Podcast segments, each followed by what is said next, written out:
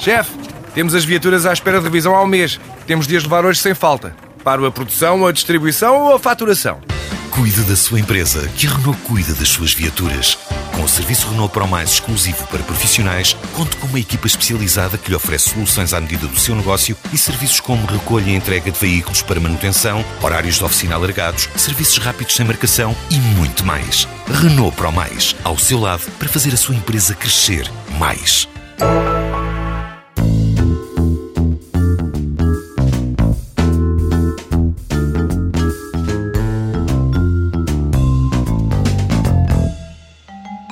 Esta semana está marcada pela história, história de vida. O hábito de fumar já deixou de ter estilo, Margarida. Pois, eh, é uma pergunta engraçada, a maneira como está feita, sim. Eh, vou-lhe dizer a primeira coisa que me veio à cabeça assim que ouvi a pergunta, que é, eh, lembro-me do tempo em que, quando se começou a deixar de poder fumar em interiores de, de restaurantes e de bares, etc., era muito engraçado juntar-me-nos, porque nessa altura eu ainda fumava, cá fora, pessoas que íamos fumar o cigarro. E, portanto, éramos pessoas que nos sentíamos excluídos quase pela positiva.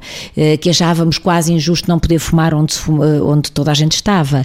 E, portanto, estabeleciam-se conversas engraçadíssimas, e eu podia exemplificar, não exemplifico porque não temos tempo, com pessoas que não se conheciam e se passavam a conhecer pelo facto de serem marginais positivos, se quisermos assim, ou seja, aqueles que eram excluídos pelos mais ascéticos e que, portanto, eh, enfim, aquilo nem nos parecia quase, nem nos parecia bem. Acho que hoje em dia, quando nós passamos, já deixei de fumar há uns anos e, portanto, quando nós passamos pelos sítios onde vemos os fumadores obstinados a fumarem cigarros à porta, e isto se calhar também é a linguagem de um ex-fumador, também pode ser isto, eu olho às vezes e penso assim, já não tem graça nenhuma. Na altura era fantástico pensar as conversas que se iam ter, as pessoas que se iam conhecer, os momentos que se iam viver e isso até unia as pessoas. Hoje, acho que a grande diferença é que isso de certa maneira exclui as pessoas, com uma grande vantagem, é que vou entendendo e vou percebendo que cada vez se fuma menos e cada vez as pessoas mais deixam de fumar. Não sei se só por razões de saúde, que não foi o meu caso, felizmente, eh, eh, mas eh, por decisão que, estão, que eu acho que estão associadas, as decisões de deixar de fumar hoje em dia, vou-as vendo muito associadas a aspectos emocionais muito positivos que de alguma forma incluem as pessoas em hábitos mais saudáveis. E deixar de fumar é possível também, deixei de fumar há 11 anos. Vitor, já passou de moda o cigarro? Eu acho que ainda há gente a mais a fumar, não é?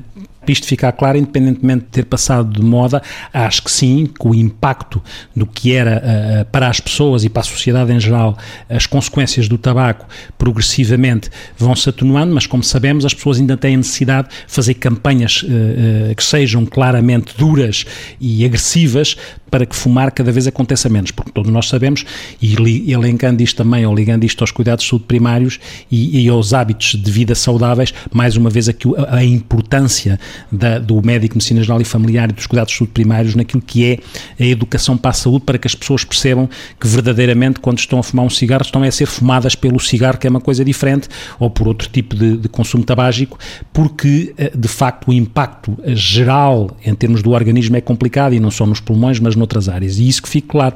Por um lado também reenvia para esta coisa que é nós precisamos muitas vezes de intermediários da relação uns com os outros e temos esta necessidade de fazer parte de um grupo, fazer parte de uma tribo. E o tabaco também fazia esta ligação entre as pessoas como outro intermediário comunicacional, não só, mas também, porque depois há o impacto daquilo que é o circuito da recompensa e as pessoas ficarem dependentes do tabaco porque a nicotina está lá. Mas esta ligação entre os fatores de ordem relacional, os fatores biológicos, os fatores psicológicos, dá ao tabaco aquela dimensão de dependência muito grande. E por isso é que eu comecei por dizer que ainda se fuma demais e é, se calhar, este objetivo mais médico, até também, apesar da moda poder não ser tão marcada, uh, seria interessante que nesta pergunta um dia fizesse sentido ser feita.